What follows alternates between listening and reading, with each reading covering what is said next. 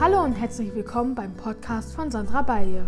Meine Mama, Unternehmerin und Ehefrau gibt euch hier wertvolle Tipps für einen leichten Alltag zwischen Familie und Beruf. Sie hält Tipps und Tricks fürs Zeitmanagement sowie für Achtsamkeit im Alltag für euch bereit. Hallo und herzlich willkommen zu einer neuen Podcast-Folge hier mit deiner Sani. Und zwar möchte ich heute mit dir über deine Eingangskörbe sprechen. Vielleicht kennst du das auch. Ähm, wir haben ja einzelne Eingangskörbe. Also an der Hauswand hängt in der Regel der Briefkasten. Das ist unser Eingangskorb für die physische Post. Dieser wird in der Regel nur einmal am Tag geleert. Also ich habe mich jedenfalls noch nicht dabei erwischt, dass ich dreimal am Tag diesen Briefkasten geöffnet habe und geguckt habe, ob da neue Post ist. Es sei denn, ich sehe durch Zufall, dass in der Zeitungsrolle eine Zeitung steckt. Dann kann es auch sein, wenn ich äh, auf die Auffahrt rolle, weil ich vom Einkaufen komme, dass ich dann nochmal zum Briefkasten gehe und die Zeitung entnehme. Aber ansonsten ist der eigentliche Werdegang doch so, dass wir einmal am Tag zum Briefkasten gehen. In der Regel ist es so, dass wir von der Arbeit kommen oder ja, von, von der Nachtschicht, beziehungsweise wenn du zu Hause bist, vielleicht irgendwo auch weißt, wann die Post kommt und dementsprechend timest du den ganzen Prozess, ich leere meinen Briefkasten. Nun ist es aber so in der digitalen Welt und ich glaube, das ist auch so ein Stück weit der Pandemie geschuldet, haben wir einfach mehrere Eingangskörbe. Und wenn du mich schon länger verfolgst, dann weißt du auch, dass ich zum Beispiel die Getting Things Done Methode sehr mag, dass sie aber für mich nicht unbedingt so umsetzbar ist, wie David Allen das darstellt. Ich glaube, das ist heute in der digitalen Welt auch etwas anders. Also ich lege mir zum Beispiel keine physischen Mappen an für meine Projekte, sondern meine Projekte laufen tatsächlich digital, weil ich dort eben halt auch mit anderen zusammenarbeite. Und ich arbeite nicht unbedingt ähm, nach dem Prinzip, dass ich jede einzelne Projektmappe durchgucke und mir dann die nächsten Schritte plane. Aber das nun mal am Rande. Nichtsdestotrotz hat David Allen einen super tollen Ansatz und zwar das Sammeln von Aufgaben beziehungsweise ja von den Dingen, die du erledigen möchtest, die für dich wichtig sind und die wandern in einen Eingangskorb. Soweit so gut, aber ich habe heute gerade ein Gespräch mit unserem Sohn und meinem Mann geführt im Bereich Zeitmanagement. Denn es war nämlich so, dass eigentlich für morgen eine interne Schulung bei unseren Mitarbeitern zum Thema Zeitmanagement anstand und ich mir quasi überlegt habe, ja, wie arbeiten wir dann eigentlich aktuell in unserem Unternehmen? Und in unserem Unternehmen ist es so, dass wir das Cobra CRM haben und in diesem Cobra CRM werden sogenannte Tickets gepflegt und Tickets können unter Umständen Projekte sein, Projekte, die wir bei Kunden durchführen. Das können aber auch Supportfälle sein. Und unter diesen Tickets liegen Teilaufgaben. Teilaufgaben dem Projekt zugeordnet, weil eben halt unser Auszubildender ähm, eine Teilaufgabe macht, unsere Auszubildende macht eine andere Teilaufgabe und unser Consultant vielleicht auch noch wiederum eine andere Teilaufgabe. Das heißt, wir haben dort in den Tickets Teilaufgaben eingefügt und diese Teilaufgaben können personenbezogen terminiert werden bzw. zugeordnet werden. Dann ist es so, dass jeder einzelne Mitarbeiter sich morgens auf den Tag vorbereitet und prüft, welche Teilaufgaben stehen heute an, welche sind wichtig und terminiert diese quasi im Kalender. Also ähnlich wie ich das mache, dass äh, ich eben halt To-Do öffne und mir meine Aufgaben dann in den Kalender ziehe. Dann ist es für mich einfach visuell greifbarer. Ich sehe ganz genau, welche Aufgaben wann anstehen. Ich prüfe dahingehend aber auch nochmal meine körperlichen Ressourcen. Also, das habe ich auch schon öfter erwähnt. Wenn ich geistig nicht in der Lage bin, weil ich einfach schon müde und kaputt bin, weil ich eine Tiefphase habe, macht es keinen Sinn, ein Konzept zu erstellen, wo ich vielleicht ein bisschen mehr Hirnschmalz brauche, wie ich es immer so schön nenne. So, nun haben wir aber das Problem, das haben wir heute im Gespräch festgestellt, dass wir mehrere Eingangskörbe haben und dass wir daraus resultierend auch unter Umständen mehrere Aufgaben haben können. Das bedeutet zum einen bei uns, wir haben das E-Mail-Postfach. Dann haben wir unseren Teams Chat beziehungsweise Microsoft Teams im Einsatz. Und ähm, wenn du dich schon mal mit diesem Tool auseinandergesetzt hast, weißt du, dass es A, mehrere Gruppenchats geben kann, je nach Unternehmen. Wir haben zum Beispiel eine Managementgruppe, wir haben aber auch eine Gesamtgruppe, wo alle Mitarbeiter vertreten sind. Und dann gibt es ja aber auch noch jeden einzelnen Chat mit den Kollegen beziehungsweise Mitarbeitern. Das heißt, in jedem dieser Chats könnten Aufgaben schlummern. Dann haben wir wiederum aber auch noch die Teilaufgaben in Cobra. Und dazu kommt, wir haben eine Anrufliste, wir haben ähm, WhatsApp-Nachrichten, dann kommt vielleicht irgendwas auf dem Instagram-Kanal, dann vielleicht noch auf dem Facebook-Kanal, vielleicht hast du sogar noch Signal oder Telegram. All diese Dinge sind quasi Eingangskörbe. Und darüber hinaus hast du dann vielleicht noch irgendein Tool, sei es ein Notizbuch, ein OneNote-Notizbuch oder GoodNotes oder eine Notiz-App, wo du dir vielleicht deine eigenen Geistesblitze notierst und sagst, ah ja Mensch, ähm, das würde ich gerne umsetzen, da muss ich vielleicht später noch mal ein bisschen weiter drüber nachdenken. Das heißt, wenn du das hörst, prüf doch einfach mal, wie viele Eingangskörbe du eigentlich hast. Denn die Krux an der Geschichte ist, dass wir zwar meinen, dass wir diese Eingangskörbe alle im Griff haben, aber letztendlich führen sie zu Stress und zu Überforderung. Ich merke das im alltäglichen, ähm, ja, in, in, im alltäglichen Tun bei mir selbst. Dann kommt eine WhatsApp-Nachricht, meine Tochter möchte gerne irgendwas wissen, dann ruft mein Sohn an nachmittags, Mama, kann ich das und das machen? Man wird rausgerissen. Und irgendwie hat man dann innerlich das Gefühl von Fear of Missing Out, dass man irgendwas verpassen könnte und irgendwie versucht man alle Eingangskörbe im Blick zu behalten. So, und wenn du dann noch die Benachrichtigung vielleicht auf deinem Smartphone eingestellt hast, dann kommt vielleicht noch XY hat einen neuen Beitrag auf Instagram hochgeladen oder XY hat dir ein Reel geteilt oder hat mit dir ein Reel geteilt oder XY hat dir einen Beitrag gesendet. Also auch das oder XY geht gerade live. Das heißt, du bist in der Dauerbefeuerung von diesem Kanal. Genauso ist es mit WhatsApp. Und ich bin da ganz ehrlich, WhatsApp wird bei mir immer ein bisschen stiefmütterlich behandelt, weil ich ganz einfach auch sage, wenn es wichtig ist, werden die betroffenen Personen mich anrufen. Also das habe ich, glaube ich, auch letztes Jahr schon immer wieder erwähnt. Niemand ruft den Krankenwagen über eine E-Mail oder über eine WhatsApp-Nachricht, sondern wenn Gefahr in Vollzug ist, dann nehme ich doch das Telefon und versuche möglichst schnell die geeignete Person zu erreichen, damit mir geholfen wird. Und deshalb kann es bei mir schon mal sein, dass Nachrichten ewig nicht gelesen werden.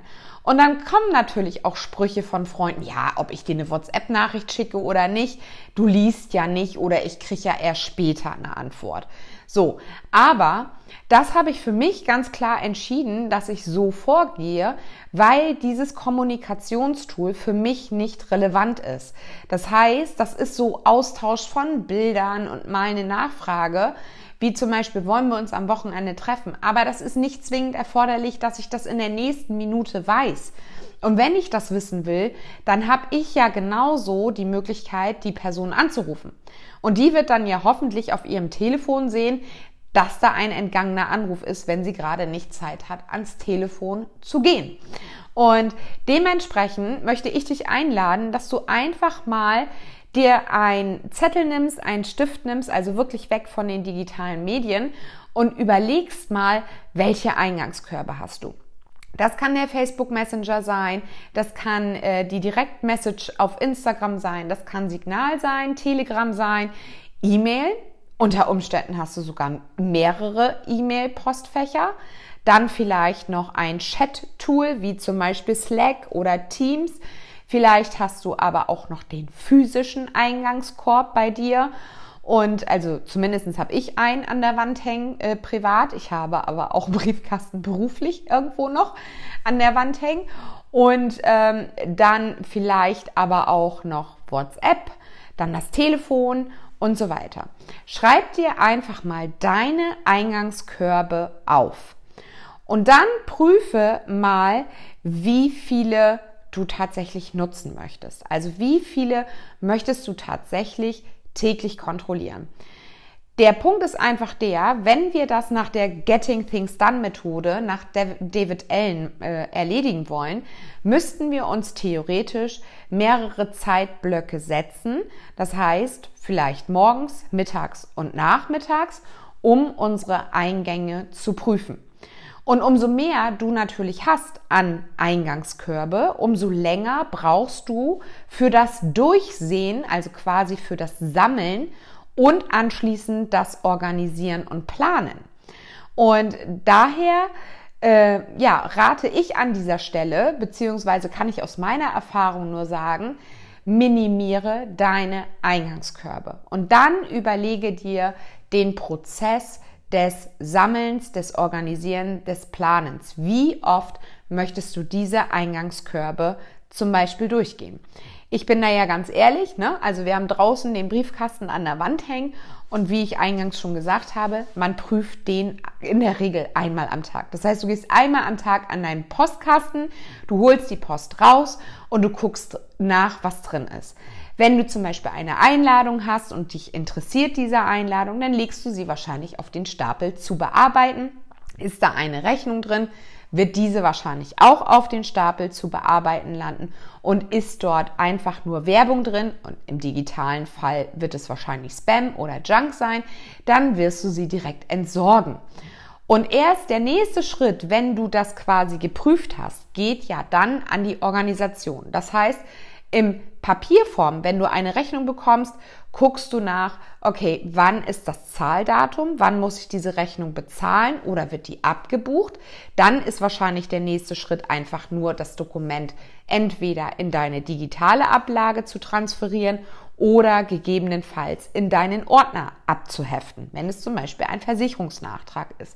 Wenn es aber eine Überweisung ist, kann es sein, dass du, so wie ich, ein Körbchen hast, wo du die Belege sammelst und dann einen Zahltag sozusagen hast. Bei uns in der Firma ist das immer freitags. Wir machen freitags immer den Zahllauf. Und bis dahin müssen die Rechnungen eben halt einfach warten. Die werden dann schon gebucht und so weiter und wir haben dann freitags unser Finanzmeeting und ich entscheide dann gemeinsam mit der Geschäftsführung und der Buchhaltung, welche Rechnungen denn jetzt überwiesen werden, weil wir vielleicht zum Beispiel das Konto ziehen können und so weiter. Das heißt, wir gehen einmal die offenen Posten durch und prüfen, was kann schon überwiesen werden und was kann noch eventuell eine Woche warten. Und das kannst du natürlich auch für dich zu Hause adaptieren, dass du sagst, okay, ich mache einmal in der Woche die Ablage, meinetwegen freitags oder montags, je nachdem, wie dir das am besten gefällt.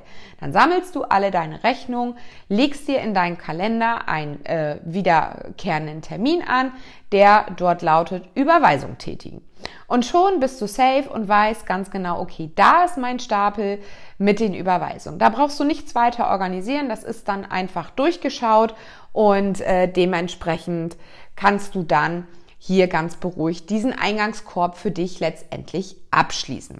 Und genauso solltest du vorgehen mit deinen E-Mails, mit Instagram, mit WhatsApp, mit deinen Notizen. Wenn du dir am Tag viele Notizen machst, kann ein wiederkehrender Termin am nächsten Morgen sein, Notizen prüfen. Denn vielleicht möchtest du aus deinen Notizen heraus etwas umsetzen oder es schlummert eine Aufgabe für eine andere Person da drin, so dass du sagen kannst, äh, bitte lieber Ehemann, liebe Tochter, ähm, ich habe gestern mir ist gestern noch eingefallen, das und das muss gemacht werden. So, dann kannst du die Aufgabe delegieren. Aber wir müssen uns oder beziehungsweise rate ich dazu, äh, weniger zu nutzen. Also weniger Tools letztendlich an, an die Backe zu nageln, aus dem ganz einfachen Grunde, weil wir dann nämlich zu viele Eingangskörbe haben, die wir beachten müssen. Das heißt, wir gucken in die Mails, wir gucken in WhatsApp, wir gucken in Instagram, wir gucken in Signal, wir gucken in Telegram und überall schlummert irgendwie eine Aufgabe. Bestes Beispiel, meine Cousine schreibt mich heute per WhatsApp an und äh, bittet mich darum, doch äh, zu prüfen, was mein Mann sich zu Weihnachten, äh, zum, zum Geburtstag wünscht. Mein Mann wird jetzt, äh, jetzt im Februar 40 und natürlich wollen irgendwie Verwandte und Freunde ihn dann auch beschenken. Erstmal ist es schon eine Krux, dass ich mir überlegen muss, was mein Mann vielleicht haben könnte. Das ist immer nicht ganz so einfach. Und wenn ich dann was gefunden habe und den Link äh, teile, wo ich sage, hey, das könnte was sein, dann kommt gleich die nächste Frage. Könntest du das bitte für uns organisieren? Ich überweise dir den Betrag. Und zack, habe ich eine Aufgabe. Klar, ich könnte jetzt sagen, mm, nee, mache ich jetzt nicht, dann ist das raus aus dem Kopf. Oder ich bin eine nette Cousine und sage, okay, ich übernehme das für dich. Aber dann habe ich eine Aufgabe und dementsprechend muss ich das ja irgendwie organisieren, planen, umsetzen. Und da ist das eben halt so, dass umso weniger Eingangskörbe ich habe, die Aufgabenliste beziehungsweise das Organisieren der Aufgabenliste deutlich einfacher ist. Also, an dieser Stelle nochmal zusammengefasst, prüfe also wirklich mal, welche Eingangskörbe du hast. Wo kriegst du Nachrichten? Wo kannst du minimieren? Und dann geh auch wirklich in die Kommunikation. Sag deinen Leuten, äh, pass auf, ich habe zwar WhatsApp, aber es kann sein, dass ich da nur einmal am Tag reingucke. Genauso kannst du aber auch Instagram Direct Messages deaktivieren. Du kannst in deinem Account einstellen, dass man dir keine direkten Nachrichten schicken kann. Du kannst aber auch kommunizieren, dass man dich nur per E-Mail erreicht oder per Telefon erreicht. Also, dass du das Medium E-Mail tatsächlich vielleicht nur noch nutzt, um äh, mit Ämtern in Kommunikation zu treten, um eine Bestellung zu tätigen in einem Versandhaus wo du dann vielleicht die E-Mail-Bestätigung bekommst, dass du bestellt hast oder wo die Rechnung dann reinkommt. Ja, aber alles andere, wo du dann sagst, ja, nee, komm, ich will kein WhatsApp mehr, ich will, dass die Leute mich dann anrufen. Das bedeutet natürlich auch, dass man in gewisser Weise sich ein Stück weit rausnimmt, was das Leben betrifft. Aber sei dir sicher, du wirst nichts verpassen. Menschen, denen du wichtig bist, die werden dich dann anrufen.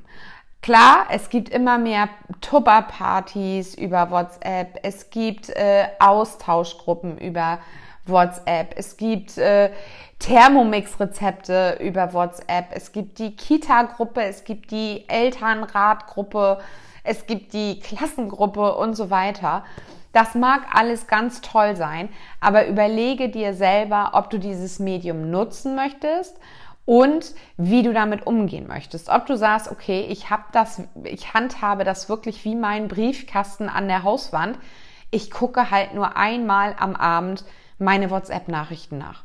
Dann kann ich sie beantworten, wenn ich gemütlich auf der Couch sitze und dann ist eben halt erstmal wieder Schicht im Schacht bis nächsten Abend.